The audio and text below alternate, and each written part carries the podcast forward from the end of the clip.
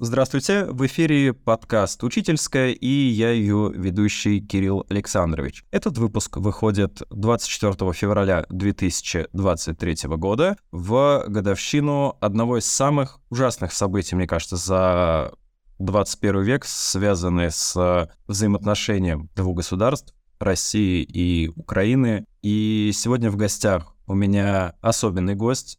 Это один из учителей из Украины, который согласился сегодня со мной поговорить. Мы будем говорить и о образовании в Украине, и о тех событиях, которые прошли за минувший год. По соображениям безопасности мой гость сохраняет анонимность, поэтому голос его тоже будет изменен. Но, мне кажется, это стоит того, чтобы узнать о тех событиях, которые происходили в последний год, в том числе в сфере образования. Итак, Петр, здравствуй. Здравствуйте, Кирилл. Рад вас слышать. Рад пообщаться на актуальную тему. Петр, ты учитель какого предмета? Истории, правоведения, этика. Стало быть, мы с тобой коллеги. Сколько тебе примерно лет? И сколько ты уже преподаешь? А, мне почти 30 лет и я преподаю с 2018 э, года. В каких классах ты ведешь историю? Во всех. С 5 по 11 класс в украинских школах преподается история. Как устроено украинское образование? Потому что и Россия, и Украина сохраняют э, в сфере образования наследие Советского Союза. То есть это школьная программа там с 1 по 11 класс, с типовыми предметами типа родного языка, истории. Есть ли у вас предмет обществознания? Есть предмет, который называется гражданское образование, который заменяет собой предыдущие предметы по обществознанию. То есть тоже предмет, которым изучаются общественные какие-то структуры, политика, демократия. Он называется гражданское образование. Он преподается один год у старшеклассников. Перед этим предметом у нас есть правоведение. Как такое немножко вступление к этому, но с юридической стороны. А что-нибудь типа экономики, социологии? Экономика идет вместе с географией. Отдельным предметом нету. Социология, наверное, получается в сфере истории. Отдельных предметов нет. Интересно наблюдать за тем, как за сколько, 30, да, 32 года прошло, и программа образование уже немножечко в двух странах расходится, что совершенно естественно и нормально. Хочу подметить, что вот по истории мы с вами очень по-разному идем по годам. Вот вы проходите историю Средневековья в шестом классе, правильно? Все верно. И так э, по периодам каждый раз. То есть мы проходим новое время в восьмом классе, вторая часть нового времени в девятом классе. У нас получается на год старше всего. А что вы проходите в шестом классе и в пятом? Древний мир. А, мы проходим в шестом, а в пятом у нас идет предмет вступления к истории. Там вообще в целом рассказывается, что такое история, как работает история, что такое источники. Общее вступление вообще, ну, там фактаж вообще в пятом классе практически не проходит. Классно. И это раз в неделю или два раза в неделю? Раз в неделю в пятом. Но на 32 часа очень прикольно послушать вступление к истории. У меня даже сейчас появилось желание взять учебник по этому предмету и э, почитать его. Тоже небольшая ремарка. Петр живет в украинском городе, в котором преимущественно, как минимум раньше, говорили на русском языке, верно? Да, все верно. А сейчас преимущественно все разговаривают на украинском языке? Или нет? Конкретно в моем городе преимущественно все разговаривают и дальше на русском, но процент э, людей, которые сознательно перешли на украинский, стал намного выше. Можно тебя попросить описать э, в целом, что из себя представляет э, украинская школа. Для тех, кто никогда э, в Украине не был, и, собственно, в украинской школе не учился. Старая украинская школа, у нас сейчас просто проходит реформу, честно не расскажу. Старая украинская школа, я думаю, ничем отли... серьезно не отличается качественно от российской школы. То есть это старая была постсоветская система, построенная вот на таком вот авторитарного очень стиля преподавания, отделение учителя от учеников и ориентация на фактаж, да, а не на какие-то приобретенные компетенции учеников. У нас сейчас проходит реформа. Называется она «Новая украинская школа». Новая украинская школа. Это серьезный, качественный такой скачок в системе образования, которая все перекручивает, и ориентация теперь у нас идет на приобретение компетенции учеников.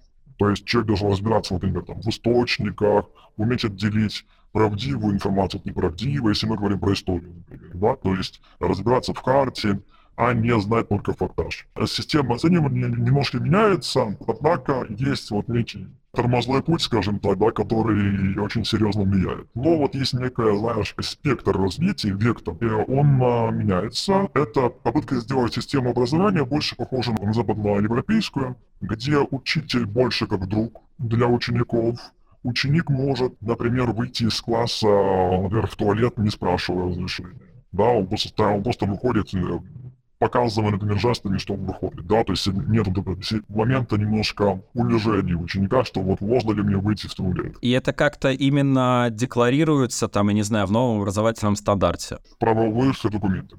И это все меняется, и я вижу в этом плюсы, Хотя там очень много вызовов, особенно с учетом того, что есть старая школа, скажем так, э, педагогов, да, преподавателей, учителей, которым это не нравится и которым довольно сложно перейти. Ты прямо предвосхищаешь мой вопрос, потому что образование, мне кажется, в любом государстве, в силу того, что оно сильно бюрократизировано, а любое современное государство сильно сегодня бюрократизировано, превращает образование в очень инертную систему, тем более с огромным количеством старой гвардии. Хотя, безусловно, сейчас наверняка же идет а, процесс смена поколений. В школу с каждым годом все больше и больше приходит новых учителей. Да, но очень сильно все зависит от администрации. А в администрацию новых учителей почти не приходит. Конечно, нужно же заслужить, пропитаться этим соком старой школы, чтобы знамя, да, продолжать тащить. Нужно стать для них своим. Хотя я вот буквально на днях общался тоже со своими коллегами, и удивительная вещь даже новые учителя в России далеко не все приходят с, я бы не сказал, прогрессивными идеями.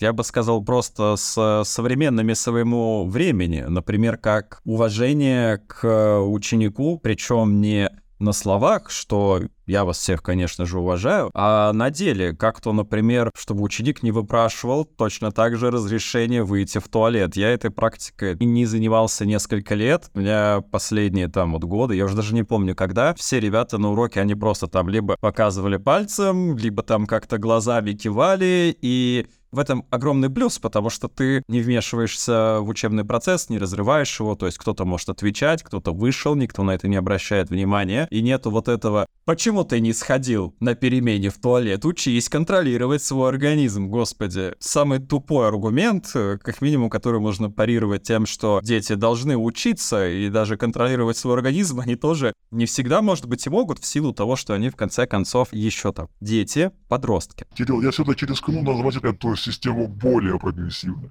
Не, не новой, а я считаю, что это более прогрессивно вообще для человечества когда ученик становится субъектом образовательного процесса полноценно. Совершенно с тобой согласен. Я как раз делюсь э, опытом вот того, что у нас происходит, потому что прогресс в российских школах очень любят про него говорить, но очень мало любят его делать. У нас, не знаю, может быть, слышал, может нет, появилась новая штука. Теперь для допусков к экзамену ученики должны реализовывать свои школьные проекты. И это задумывается как мы, значит, в течение года над чем-то практически ориентированным работаем, после этого делаем и вот защищаем и получаем допуск к экзамену. Как все слушатели могут догадаться, красивая идея на словах превращается в большей степени фарс, потому что проекты готовятся спустя рукава, причем не только учениками, но и учителями. А если проект заявляется на какой-нибудь конкурс или конференцию, то 90% работы делает учитель. Либо делает это самостоятельно, либо просто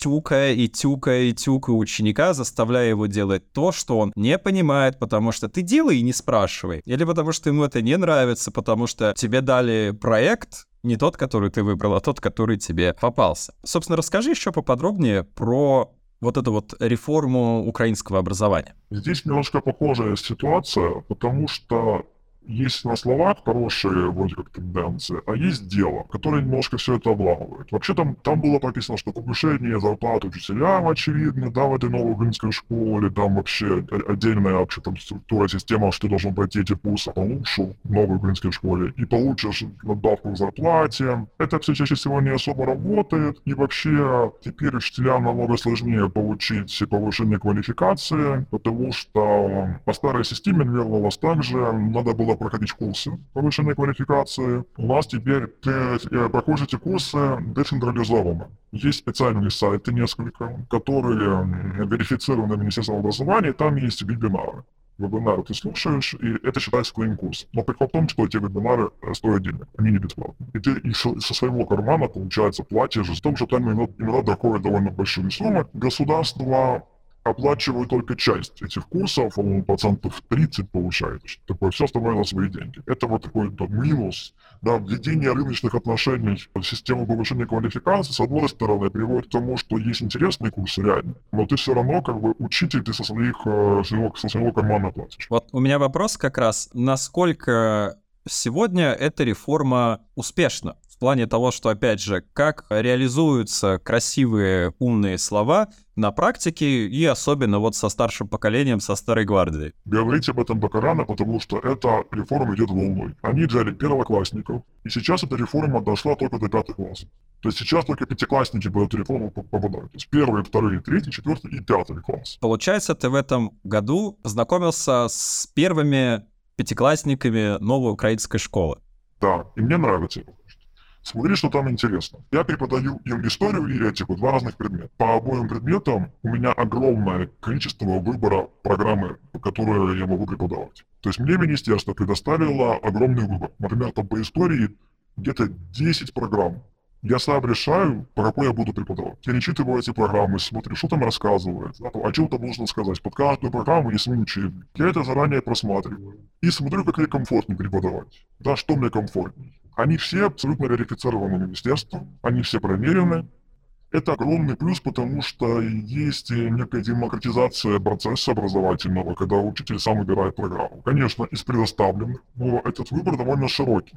И там были, например, такие программы, где я в пятом классе во втором семестре уже могу рассказывать историю Украины. Ну, именно там какие-то события общего характера. А могу взять программу, где я буду и во втором семестре делать вступ к истории, просто более расширенный. А может ли учитель менять готовую программу под себя? Если он ее выбрал в начале года, он должен до конца года ее по ней преподавать. Я просто расскажу, как э, сегодня в России происходит э, работа с учебными программами. У нас есть вот федеральный государственный образовательный стандарт, в котором указан перечень тем, что за год в таком-то классе нужно пройти. Учитель должен самостоятельно составить свою рабочую программу, исходя из э, требований образовательного стандарта, но сделать он ее должен сам. И ежегодно, ну или раз в два года в школе проходит э, фестиваль составления учебных программ, потому что э, вводятся какие-то новые правила, и программу нужно переделывать. И никто тебе готовую твою рабочую программу не даст. Проблема решается, естественно, самым простым способом. Кто-то сердобольный делает эту программу, выкладывает ее в интернет, после этого все ее скачивают и просто там меняют местами даты, циферки и прочую штуку. А мы не путаем с тобой программу и календарное планирование. У нас это два разных термина. У нас тоже это два разных. Понятно то, что календарное планирование включается там, в рабочую программу, но и рабочую программу тоже составляет э, учитель. А у нас программа составлена министерством, а мы под нее делаем календарное планирование. Я завидую. Даже несмотря на то, что я учителем уже не работаю, это реально была одна из таких больших мозолей, когда на каникулах, э, летом, весной, зимой, вообще неважно когда, просто прилетает от администрации, что у нас будет проверка, у нас будут проверять все рабочие программы, срочно там доделать, переделать. А от чего ты отталкиваешься, когда составляешь свою программу? Допустим, а если ты какой-то какой-то вообще непонятный учитель, который каким-то образом получил диплом, и ты там веришь в плоскую землю, славяно-арийские веды и тому подобное, ты же можешь, получается, в эту программу добавить, у тебя есть некий перечень утвержденных министерством тем. Научных. Да, естественно, требования как раз-таки образовательного стандарта, они рамочные, но есть. Это в первую очередь перечень тем. То есть если там по математике мы в пятом классе проходим дроби и так далее, то там по истории в пятом классе мы проходим древний мир, то есть это там Греция, Рим, Египет, первобытность и шумеры. Но составляя рабочую программу, ты можешь тасовать их так, как тебе угодно. То есть ты можешь взять и начать сразу же с Греции. Что будет э, тупо и непрофессионально, но формально тебе никто не запретит. Понятно, что э, вероятность, что там человек составит плохую рабочую программу, есть. А спасает от этого то, что рабочими программами никто, блин, никогда не пользуется по назначению. Они просто лежат на сетевом диске для Министерства образования, а работают все в основном по учебнику. Вот как в учебнике идут параграфы, так ты преподаешь. Какой учебник в библиотеке есть, от того ты и составляешь свое тематическое планирование. Когда ты сказал про платные курсы, мне стало интересно, какая средняя зарплата у украинских учителей, и можешь назвать сумму там в долларах, чтобы нам всем было понятно, и сравнить ее со средней зарплатой по региону. Сейчас все сложно, потому что у нас э, огромная инфляция. Ну, давай возьмем, допустим, 2021 год, например. У вас же, наверное, тоже есть такой момент, что есть учителя и у них зарплата варьируется от кучи других параметров. Это какое количество часов, это еще какое там звание, да, там, какой там первой категории, второй категории и тому подобное. Наличие проверки тетради, классного руководства, кабинета, то есть это все довольно усложняет подсчет, но я попробую тебе в среднем, да, сказать. И скажи примерно, сколько учитель должен работать за эти деньги? Полная ставка, да, ты имеешь в виду? Это 18 часов. У нас, по-моему, 17, ну да. Ну, где-то от 350 до 400 долларов. И в сравнении со средней по региону? Это меньше намного. По региону, наверное, от 400 до 500 долларов. Это мы сейчас э, говорим про южный украинский город, в котором ты живешь. Это я говорю даже про город, а не про область. Про зарплату города. А если, допустим, ты работаешь учителем в Киеве, там больше учитель получает? Насколько я знаю, нет. А бывает такое, что наши школы могут э, дополнительно что-то доплачивать, э, там школьные фонды. Есть даже сайт, который высчитывает твою зарплату в Украине учителя. Ты там вводишь все параметры, ты в этом сайте не вводишь регион. Вот средняя зарплата по всей стране. И даже в сельских школах. А с сельскими школами сложнее, потому что там намного меньше нагрузки. Там бывает такое, что классов нет вообще, поэтому часов намного меньше учителей. Но если бы это был, была бы полноценная сельская школа, да, это была бы такая жизнь. Понял тебя. У меня такой последний вопрос из личного интереса с одной стороны, а с другой стороны для этого культурного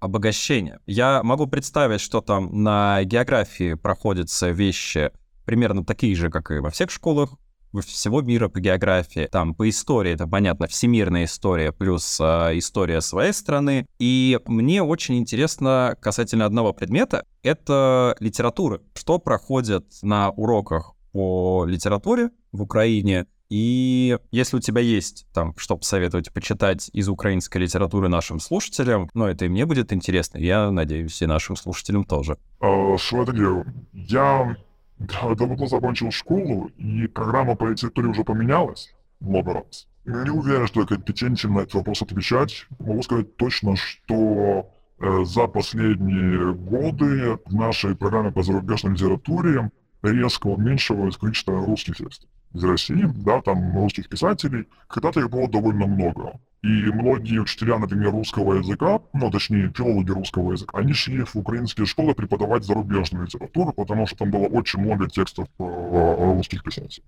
Толстой, Достоевский какой-нибудь, да? Сейчас их все меньше и меньше, и, насколько я понимаю, вот по последней информации, их то ли вообще убрали, то ли минимизировали там до года совсем. Намного больше европейской литературы и американской. Вот это все, что я могу сказать. А по поводу, что почитать из украинской литературы, конечно, я бы советовал Ивана Франка и Лесю Украинку, мне, наверное, наиболее близкие, интересные. А конкретно я могу тебе написать потом, а ты добавишь в пост. А, да, да, обязательно, либо в описании подкаста на платформах, либо у меня в телеграм-канале обязательно эта информация появится.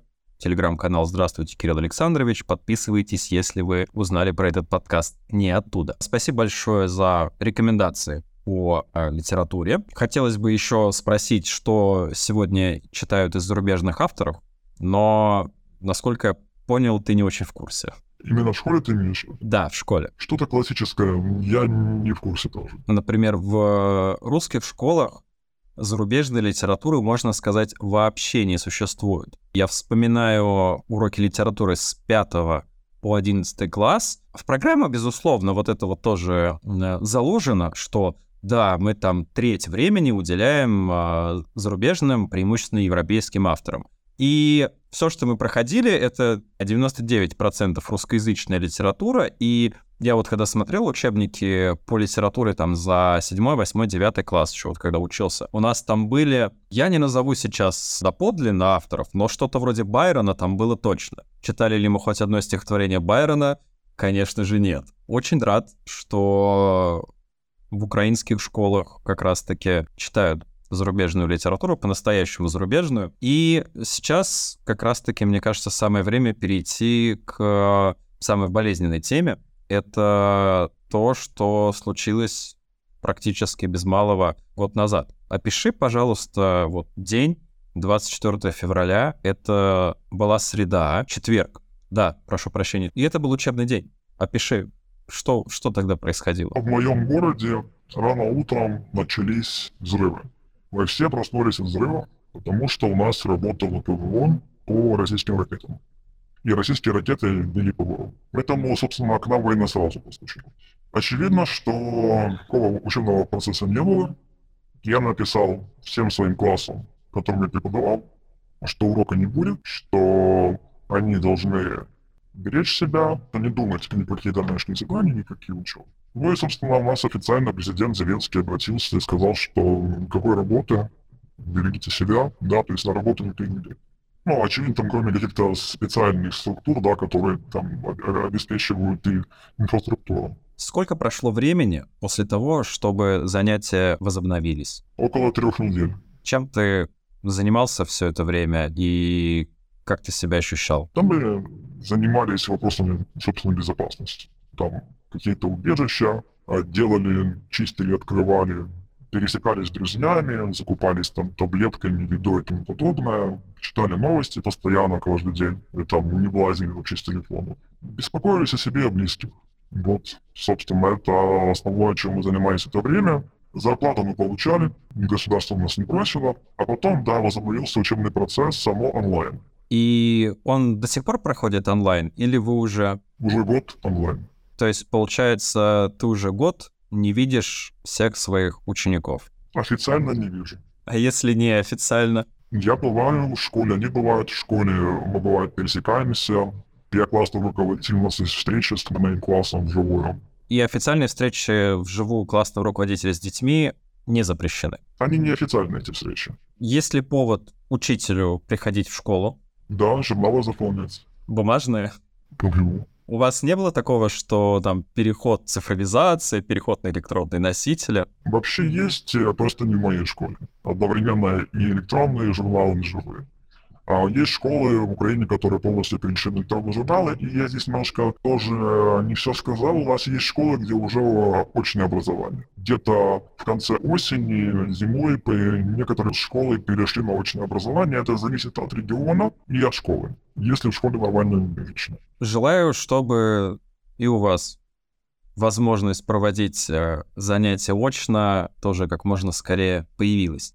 Я не задумывался до того, как мы встретились, о том, что занятия до сих пор в украинских школах проходят дистанционно. Это же, наверное, отличается, и, скорее всего, это тяжелее, чем проводить занятия вживую. Да, Кирилл, а понимаешь, у нас бывает по несколько воздушных тревог за день, и проводить занятия вживую в таких условиях попросту невозможно. Мы вынуждены прекращать образовательный процесс, идти в убежище, если мы были бы очно. То есть в данных условиях это, наоборот, удобнее. Очень большое количество учеников учатся за, за границей.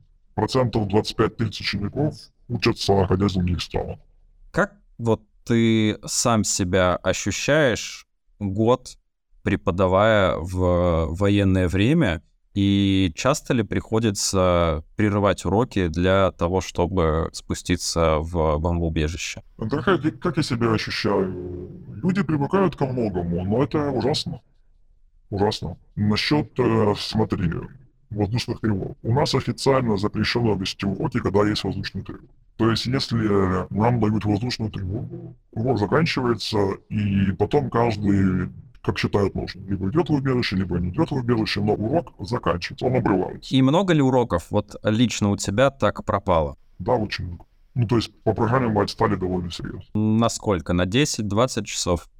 10-15, там зависит все от конкретного класса, от количества часов. Не идет речь о том, чтобы догонять программу, идет речь о том, чтобы э, дети, детям было интересно вообще учиться чтобы мне хотя бы что-то запомнили. Я уже давно решил, что я не буду догонять программу, потому что если это все скомкано и быстро, это не смысл. И администрация школ как относится к тому, что, скажем так, заставляют ли администрации школ подгонять, чтобы программа к концу года, я не знаю, была выполнена? Ну, только выпускные, только выпускные классы, которым сдавать экзамен. Ты и в одиннадцатом классе же тоже работаешь? Да. И выпускников, получается, учил? И учил. Как вот прошли те полгода будущих абитуриентов? Они же рассчитывали в начале года, что мы там выпустимся из 11 класса. Я поступлю туда, я поступлю туда, там, я, может быть, не знаю, поеду поступать за границей. И тут началась война. Насколько изменились, скажем так, приоритеты и планы как раз-таки у одиннадцатиклассников после начала войны. Кирилл, прости, я уточню, война идет с 2014 года. Безусловно, война идет с 2014 года. Я имею в виду про именно вторжение на территорию Донецкой, Луганской и Запорожской области, и Херсонской. И Киевской, и Сумской, и Черниговской. Старшеклассников, выпускников раз, разбросало просто по стране, по городам, по странам другим. И у каждого судьба потом дошла отдельно. Многие остались в Украине и поступали потом, сдавали экзамен. Понятное дело, что у них очень сильно усложнился процесс подготовки к экзамену, но у нас государство пошло навстречу, у нас э, то, что у нас называется ЕГЭ, у нас называется ЗНО. Внешнее независимое оценение, зовнішнє незалежне оцінення. Его заменили на мультипредметный тест, то есть э, серьезно ослабили количество тем, которые ученик должен был готовить э, время сдачи экзамена. И вместо очной сдачи, это была сдача онлайн, специально подготовленных компьютерных классах по городам и странам.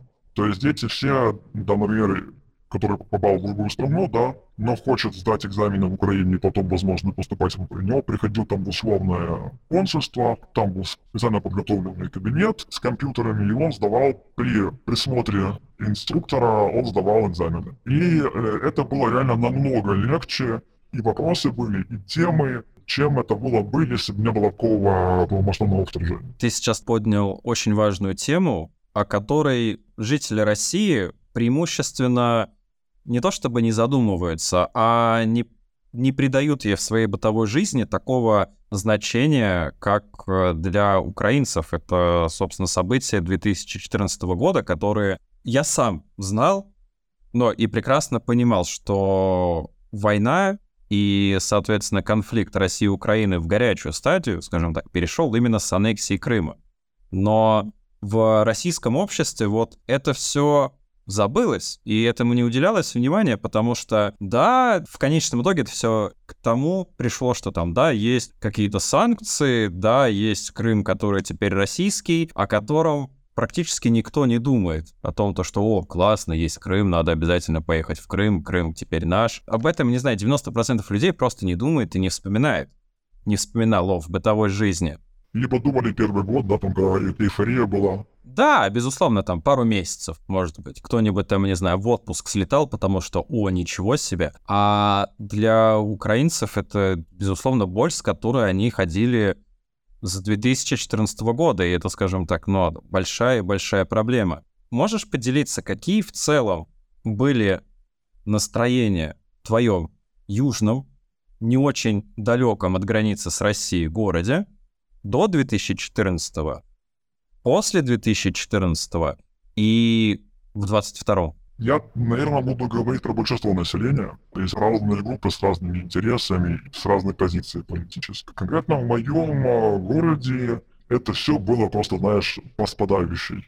Да, с каждым годом поспадающее отношение к Российской Федерации. До 2014 года в моем городе преимущественно население симпатизировало России, как минимум российской культуре и русским людям. По поводу государства всегда были вопросы серьезные. Людям симпатизировали, и, наверное, многие себя даже ассоциировали с этой культурой.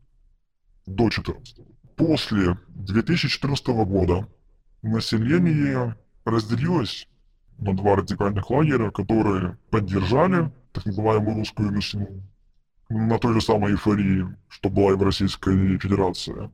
И те люди, которые, наоборот, резко стали против э, Российской Федерации, да, и на нарушение международного законодательства, договоров, и многие сознательно отказались себя ассоциировать с чем-то русским. Это 14 год, и после 14 года первая группа населения, которые продолжили себя да, ассоциировать с Россией, постепенно уменьшалась, как путем государственной пропаганды, репрессий, так и путем просто понимания того, что русская весна совсем не то, что казалось. Да, что там, э, собственно, Россия не принесла ничего хорошего Донбассу, как минимум. Не сделала витриной русского мира, да, и когда эти люди смотрели на Донбасс, а потом смотрели на Украину, они понимали там, логичнее все-таки, конечно, оставаться в Украине. И таким образом, к 2022 году в принципе, можно было говорить про некий консенсус украинского общества, что даже те люди, которые себя ассоциировали с русской культурой, с русским языком, они себя идентифицировали как украинцы, как граждан Украины и отстаивающих интересы именно украинского государства. В самом государстве им что-то не нравится, да, и они могут быть представителями разных политических групп. Но в целом, да, идентификация почти полностью переросла в украинскую, а кроме разве что старшего поколения, таким, знаешь, веймарским синдромом, что вот у нас был Советский Союз, его там развалили, и вот это вот желание, да, некого такого реванша. Вернуть свое детство, возможно. И они видели почему-то этот реванш в русской весне в России. Такие люди оставались. Это чаще всего было старшее поколение. Среди старшего поколения были, условно говоря, действительно люди, которые я сейчас пытаюсь, ну, может быть, забраться к ним в голову, которые считали, что Украина должна снова объединиться с Россией, чтобы восстановить Советский Союз. Да, вот некую общность. Не обязательно прям союз, но вот э, некую общность, да. И их не смущало то, что Российская Федерация взяла и ввела Крым в состав своих территорий. Они считали это победой возвращения единой общности. Тут нужно еще понимать, извини, Кирилл, про то, что в Украине происходила революция в 2014 году, которая дестабилизировала доверие к э, государственным структурам. И э, многие люди попросту не видели новую власть как свою. Они за ней там не голосовали, не выбирали, да, то есть были нарушены демократические процедуры смены власти, и а, большое количество людей старшего поколения попросту не воспринимали в 2014 году окружение Януковича. Передача власти Зеленскому, то есть после, собственно говоря, выборов нового президента все же прошло согласно там, демократически установленным процедурам. Доверие у этих людей к власти не вернулось, Порошенко, не Зеленскому. Нет, я имею в виду уже после. То есть те, кто там, условно говоря, и Порошенко не воспринимал как легитимного президента, то есть вот даже через один их это все равно не убедило? Я думаю, что через один э, большинство убедило. Большое количество убедило, да. Порошенко воспринимался как представитель тех сил, да, революционно Майдана с них, а Зеленский воспринимался как альтернатива. Эти люди пошли на выборы и проголосовали за альтернативу. Да, они это воспринимали как некое возвращение процедур демократических, наверное, так, как-то так. По поводу 24 февраля. А вот после 24 февраля окончательно подавляющее большинство украинского населения ассоциирует себя с украинским государством и четко против Российской Федерации.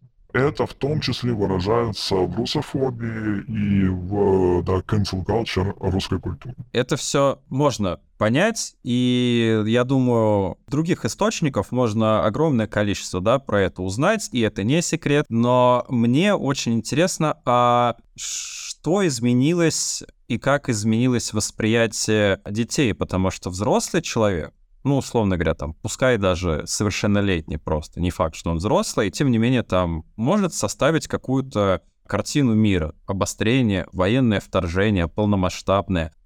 Что переживали дети и как переживали дети, те же самые пятиклассники? Можешь ли ты поделиться? Хороший вопрос. Смотри, у украинских пятиклассников есть два источника получения информации. Родители, и здесь все зависит от того, какое отношение к голову родителей, и интернет.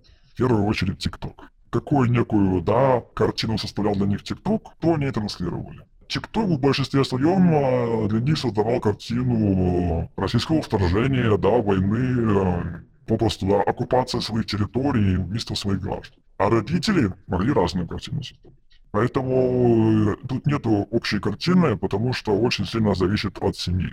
И некоторые дети как ударились там ультрапатриотизм, так и э, на данный момент, по крайней мере, сейчас, через год, воспринимают ситуацию отстраненно, нейтрально.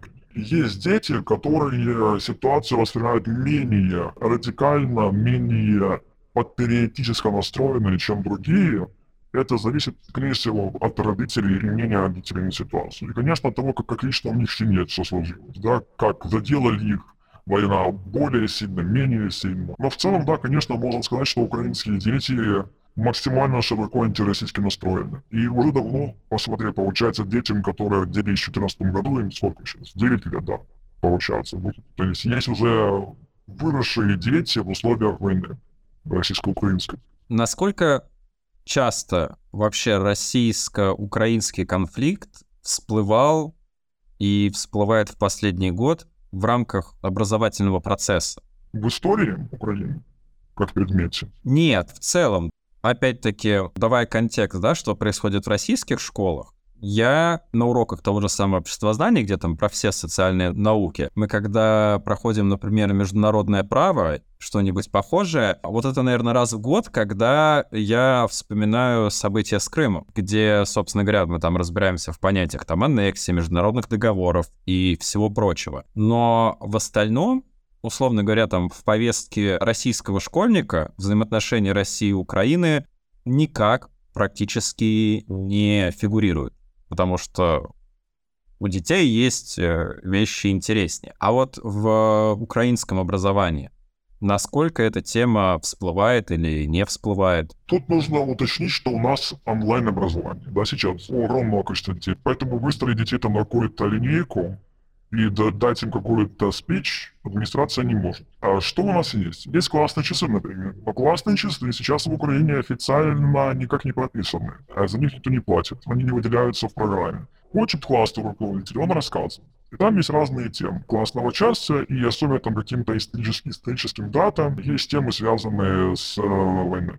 Отдельно есть тема в 11 классе, да, то есть последний, по современной Украине, там очень много внимания уделяется войне России для старшеклассников. И это, эти вопросы по этой теме есть в экзамене после обучения в школе. Вот так. Насколько политизированы сами дети? То есть бывает ли такое, то, что во время уроков, тем более же там по истории, заходит речь не о событиях прошлого, да, опять же, тех же самых э, российско-украинских взаимоотношениях прошлого, а про настоящее и текущее. Смотри, вот ты говорил, что в российском обществе подал интерес к Крыму, да, э, после 2014 года. К Крыму и вообще к э, российско-украинским вопросам. В украинском обществе это тоже наблюдалось. Потому что война-то шла без наступательных операций. С 15 года была линия соприкосновения да, на фронте. И люди погибали, солдаты погибали. И в этом, конечно, писание, но люди привыкли к этому. Потому что это не касалось их напрямую.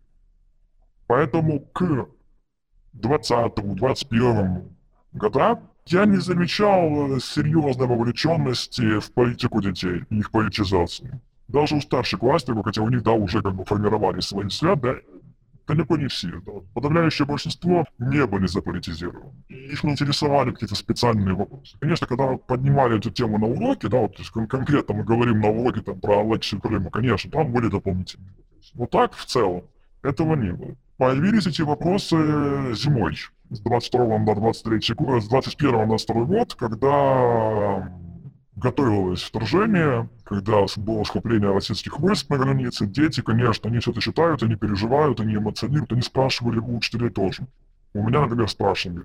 будет война или не будет война. И это, конечно, их интересовало. Сейчас вовлеченность детей в исторические темы очень сильная. Они задают дополнительные вопросы очень часто. И, конечно, когда эти вопросы, особенно когда эти вопросы касаются украинско-российских отношений, там, начиная с 16-18 века, с казаков, дети спрашивают дополнительные моменты регулярно. Спасибо за ответ. Вот ты сказал, что у тебя дети спрашивали, будет ли война. Помнишь, что ты отвечал? Я отвечал, давайте займемся уроком. Я не хотел отвечать. По каким причинам, если не секрет? Потому что я чувствовал, что будет, но хотел видеть лучше. Я вспоминаю похожий момент, когда у меня 22 числа спросили один одиннадцатиклассник, Кирилл Александрович, будет ли война, и я ответил, что никто не знает. В глубине души надеюсь, что нет. А с другой стороны, я еще там что-то что-то попытался отшутиться. И вот я 24 числа весь день вспоминал этот момент и думал, господи, боже мой, как оно так вообще вышло. И если у тебя еще что-нибудь сказать из того, что мы еще не обсудили, что было бы, наверное, важно услышать русскоязычным людям, которые будут слушать этот подкаст? Вопрос русского языка. В украинском образовании, в украинских регионах, особенно юго-восточных, действительно есть некая проблема. Потому что я, как учитель украинской школы, могу сказать с уверенностью, что 90% детей разговаривают на русском языке. И их родители, и учителей разговаривают на русском языке. И этим детям было бы намного легче воспринимать информацию на русском языке в школе. Я в более мирное время, я у них спрашивал, проводил у них опросы, вот я, если я, например, получал новый класс, я у них спрашивал, на каком языке вы хотите себе уроки. Они голосовали. Ни разу у меня не было больше там трех-четырех детей на 30, которые хотели бы на украинском. И я э, отталкивался от интересов большинства. Украинское государство э, ведет свою языковую политику с понятными мне причинами и с видимыми уже мною последствиями. Однако эта политика, на мой взгляд, максимально недемократична по отношению к регионам. И можно было бы выстроить более демократическую Украину с учетом русского языка, как минимум, как регионального. И это бы снизило огромное количество проблем и забрало бы у России монополию на русский язык и на, эту, и на, и на этот козырь в своей внешней политике.